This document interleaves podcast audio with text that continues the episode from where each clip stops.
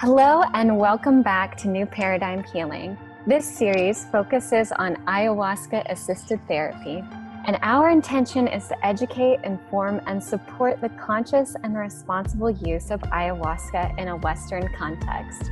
My name is Jessica Gooden. And my name is Nina Itzel. And you're listening to episode five, where we'll be discussing the importance of preparation, which includes intentionality and choosing a place and a guide for the ceremony.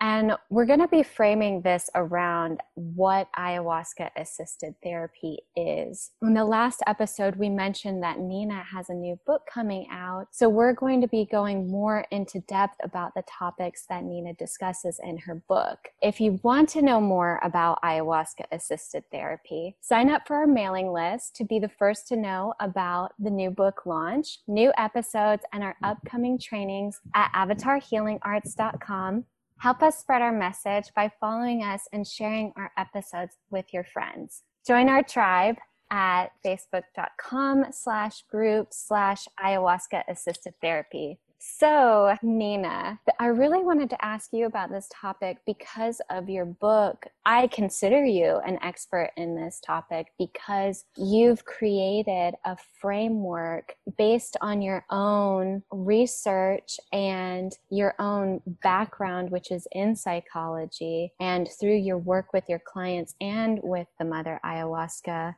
I don't know if anyone else does this, and you can probably speak more about that. What is ayahuasca assisted therapy? That's such a good question. Thank you, Jessica. It's really a topic that is so dear to my heart, and I'm so passionate about this and excited about this book coming out and being able to share this message with more people who are interested to learn more about this topic and to expand their consciousness.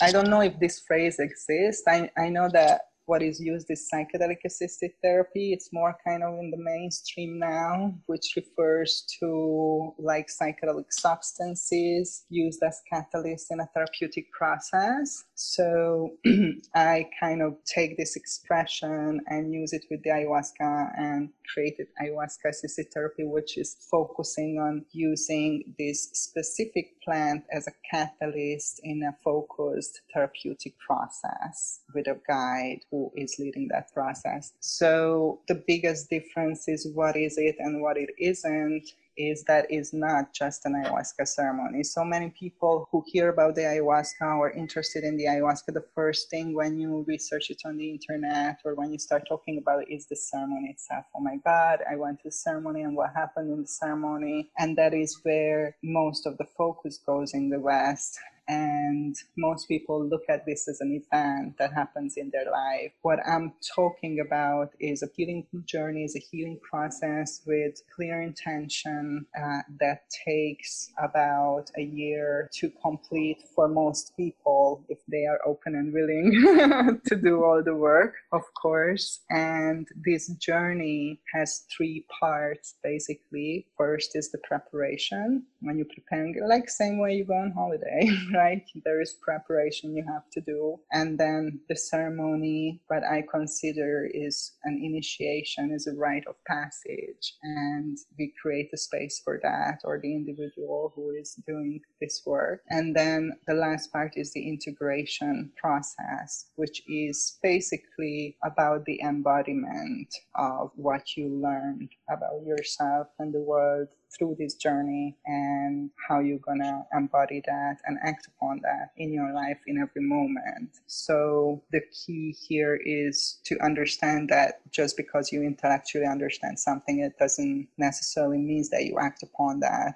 and you embody that in your everyday life. And real fundamental change, if we want to create this embodiment, is necessary to create change. Otherwise, it's just to stay a concept or a memory. You know, the whole journey will be an intellectual journey and not bringing all the fruits that it could have. What I would say is that ayahuasca assisted therapy is a journey that contains preparation, rite of passage, or an initiation and an integration part. And it takes at least a year to go through that. And there is people who go for an ayahuasca ceremony and look at it as an event, and there is people training to be a shaman and going for a training for that. So there's many ways to engage with this tradition, this plant, but my focus especially is this framework, is this journey where I believe the real healing and the real change happens.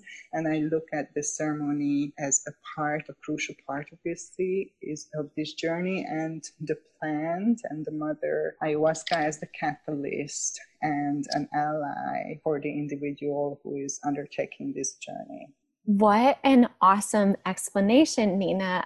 So, what I'm hearing you say is that and I know we've mentioned this in our previous episodes that the ceremony is not our focus. What we're focusing on is not a shamanic training, and this is not preparing to serve the medicine. This is a framework, or I believe I've heard you use the word map before to help the ayahuasca assisted therapist guide the initiate or the person going through this healing journey along what happens during the year long process of integrating and embodying the experience. Would you say that that's correct? Yeah, definitely. And the individual itself, so the it helps the individual navigate. I, I like to use this word map because of the metaphor. If you are again going on a holiday to a place where you've never been before, you have a map or a GPS or a guide who knows the place, right? So it's the same concept that we are exploring an uncharted territory. So it's good to have a map and a guide. Otherwise, it's going to be just just more difficult, you know, to get around and you have to learn from your suffering, kind of. She's also okay. It's nothing wrong with that. Oh, for sure. I think I just want to mention that after my first few ayahuasca ceremonies, I didn't have the framework. I didn't have the understanding because I hadn't read your book yet, which I feel super lucky that I got to read it be- before it comes out. And it really, really helped me to understand what the heck I was going through because the first few times it was like you said, I felt like I was going on uncharted territory. I left the jungle, this beautiful space, being held by a community, by my loving family. And then I came back into the West, and everyone was like, What's wrong with you? What's going on with you? You seem unstable, all of these things. And then as I was reading through the different passages in your books, as since this was probably, I don't know, maybe the sixth or seventh time that I've gone through this process, it made so much sense. There was so much clarity for me, and I no longer felt lost in my suffering like, oh my God, I've fallen down into this hole and I can't get up. I know, okay, this is the next part of the step. Turn right here. There's gonna be a stop sign here. Oh, and here's a here's a beautiful architectural detail here. You know, all of these different things that if I did not have a guide or even a map, I would not have known. And I think I would have been lost in my suffering for quite a bit longer. And it gave me a sense of not just hope, but faith. This is a proven framework, and other people have gone through this. And therefore, one, I'm not alone. And also, two, it's not going to be here forever. I'm going to move on to the next stage, mm-hmm. which is really amazing. So that brings me to my next question of why do we need ayahuasca assisted therapy in the West? And I want to include all around the globe, but you know, I went into it a little bit, but I'd love to hear your perspective on why it's so necessary and important. Thank you so much for your perspective and sharing your feedback about your personal experience. And I just want to connect back to what you said because that's exactly the reason and that the experience I went through when I stepped on this path and started with this journey that I went to Peru and I went into the environment where the medicine and the tradition is coming from And then I kind of came back to the West and I could see the huge difference of the two places and the two way of thinking. And just, you know, I wasn't aware of that perspective to such a deep level before. And then in the West, I felt completely lost. I didn't feel that I can relate. I didn't feel that I have any help or support people who understand what I'm going through and what I'm dealing with and who give me any kind of guidance or support. I didn't even know where to go or what to look for really in that intensity. And obviously, divine guidance and all angels in human forms come to my life to help me in the difficult moments. But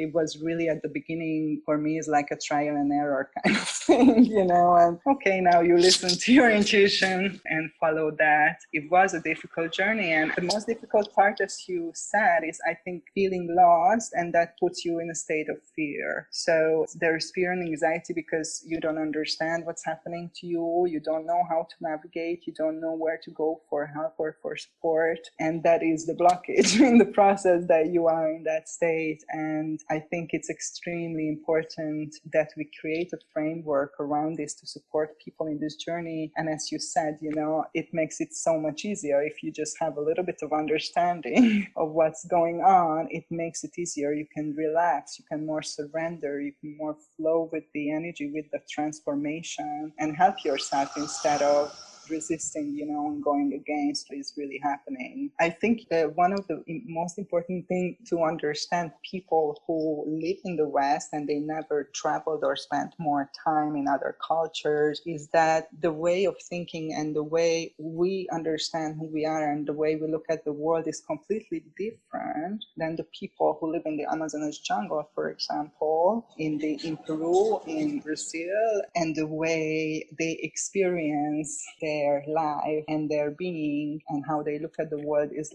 completely different from the West. The main difference being is the West is very material, so it interprets the world through the five senses, and you are your physical body, and what is real is what you can perceive with your five senses, and that is kind of the basis of the understanding. While in a shamanic context, in shamanic in a tribal native culture, like for example in Peru with the Shipibos, where I was trained, they have a completely different worldview. They look at the world world and they understand that you are more than the physical expression, than your physical body, that there is more than you can perceive with the five senses, and they are connected to those layers of reality. So they understand that everything is connected and animated by spirit, by energy, and that the physical body and the physical expression is only one aspect of our being, and therefore the non physical realities for them is something that is part of their world, is part of their understanding. They can communicate with these realities, with these spirits, the plants, the elements, the Mother Earth, and they have a very different sense of being and connectedness and who I am and what is this about than what we have in the West. So,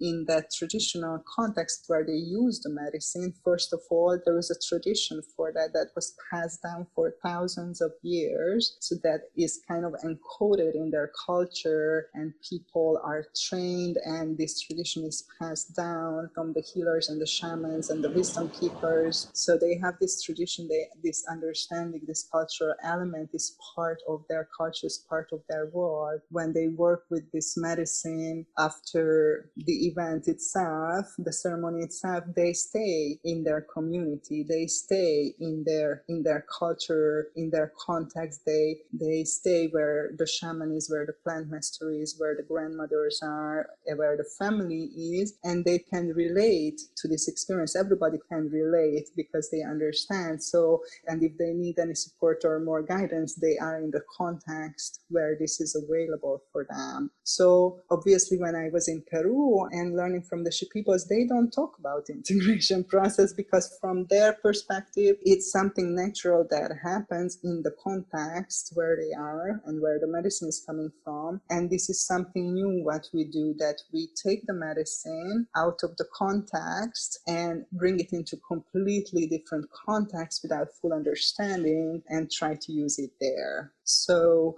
I think this is what inspired me so much to, to, do this work and to look at this deeper and see how can we create a Western context, like using this wisdom, using this knowledge, using the tradition, using all that wisdom that was accumulated for thousands of years and listening to the elders and the wisdom keepers and the shamans and the guardians of this tradition and also acknowledging and incorporating and merging it with the West because that's where a lot of people is coming from who want to work with this medicine and their understanding and the tools that are available in the West and create something that will serve us, you know, in the West to use this very, very powerful medicine. So that's kind of my point on it. I'm really curious, Jessica, because you also you are from the United States and then you spent so much time in Peru and in that original context that how was your experience when you were in Peru and then how was your experience when you went back to the United States? Because I think that's also a very typical story that people have who decide to travel.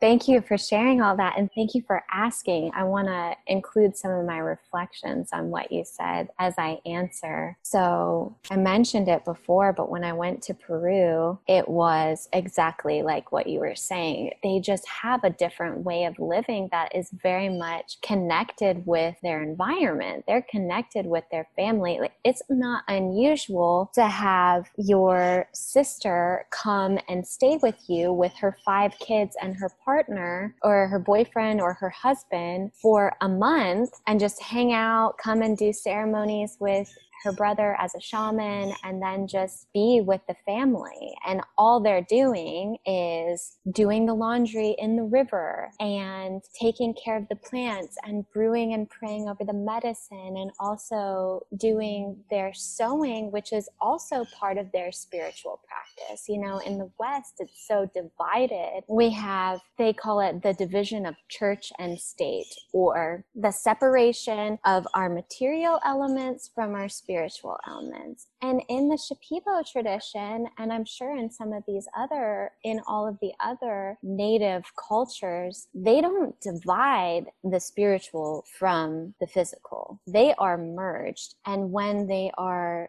doing their crafts and doing their occupational things, it is also a spiritual practice. So these women sew their prayers into these beautiful tapestries, into clothing the beautiful designs that they create based on what the plants share with them. That's just one element. And then they are connecting with their food. They don't have a microwave, they are cooking over a fire. They might have propane tank that they bring in from the town, but they're cooking over a fire, they're praying over their food, they're being with their family, they're in nature. They don't have a car, they don't have a computer, they don't have any of these distractions that we have in the West. And they're also these distractions from another way. You could look at them as tools. But when you come back out of that experience of being so connected to nature and community, even that in and of itself, without having the psychedelic ayahuasca healing experience even that can be jarring when you reintegrate and notice how disconnected people are from their environment. So then you add the psychedelic experience on top of that, where you're creating these new neurological pathways, where you're opening up your experience, where you're opening up your senses, where you're connecting to the spiritual aspect of yourself, of something greater than you, to the love. Then it compounds already the element of having to reintegrate into society. And I like what you had used as a holiday. It's like I hear people say, oh, I need a vacation from my vacation. It's like, yeah, you need an integration from your integration of your integration. And it's funny because I think it's something that's very much neglected. And we even have phrases of like, oh, just get over it, or you're being too sensitive, or all of those things, which I heard of like, what's wrong with you? Like almost making me feel shamed for my experience. Like something something was wrong with me that they couldn't meet me where I was in my experience, which is, like you said, it's super important to have this map, this guide, this framework so that you can focus on the task at hand. Right now, we are in the death process. Okay, I know we're in the death process. That means that all of these past belief systems are going to fall away, which means that I might have certain people in my life that are going to fall away. I might have certain habits, certain eating patterns that are going to fall away. And so that kind of allows you to relax because you have not only a map that you can rely on if you want to do this as a solo journey, but then you have another person as well that you can talk to about all the difficult experiences because people don't understand. They really don't. And I, where I live, it is very conservative. Most people have not even heard of ayahuasca people think psychedelics are like, oh, psychedelics. They're very afraid of them in and of themselves. And I know that I'm not alone in this. I live in a city, and yet this is the norm in a city in the States. So, very important, very crucial to have this ayahuasca framework. And I'd like to hear your reflection. Thank you. No, thank you so much to sharing and to share your experience. It's always good to hear, you know, from all these different perspectives and uh, I want to emphasize that we are not advocating here against Western society or pro shamanic living or anything like that.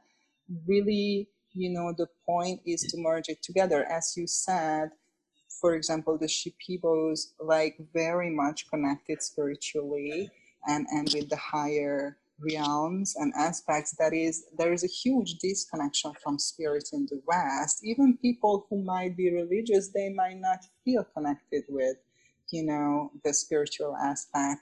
So that's that's definitely a tendency but at the same time often in shamanic settings you know they have an imbalance of the expression of the material energy and there is extreme poverty you know on that level so I think that for me, what is important is is to come towards balance and harmony, and and balance is about the golden middle. Is about you know taking you know the wisdom and the teaching and everything and taking all the good things from the west. And there are a lot of good things in the west and a lot of good things in shaman culture. And and they just a little more extreme with different energies. And my intention with this framework is really to merge this and to bring this together. And it's not to create a division or to say that let's go back to how it was 3,000 years ago because that's the way to go.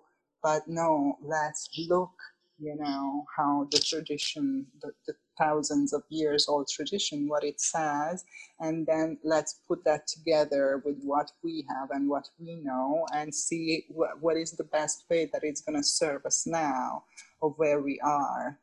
So, yeah, I just want to add that. that was beautifully summarized, and I'm really glad that you added that because I think at least for me, my whole intention right now is to live a modern sacred life. And what does that look like? How do you blend these two aspects? And ayahuasca assisted therapy is really a beautiful tool for doing that. So thank you. We're coming to the end of our time for today, and I think that's good because it'll give us a chance to integrate everything we just learned. Stay tuned for our next episode where we'll be continuing our discussion of preparation, including setting an intention, writing your prayer, and choosing a place and a guide for the ceremony. If you haven't already, sign up for our mailing list to stay up to date about our projects and trainings at avatarhealingarts.com and modernsacredlife.com. And you can help us grow our tribe by sharing our episodes on your platforms and by joining our Facebook group called Ayahuasca Assisted Therapy. And remember, you are the healer and love is the medicine. Love to you all. So much love.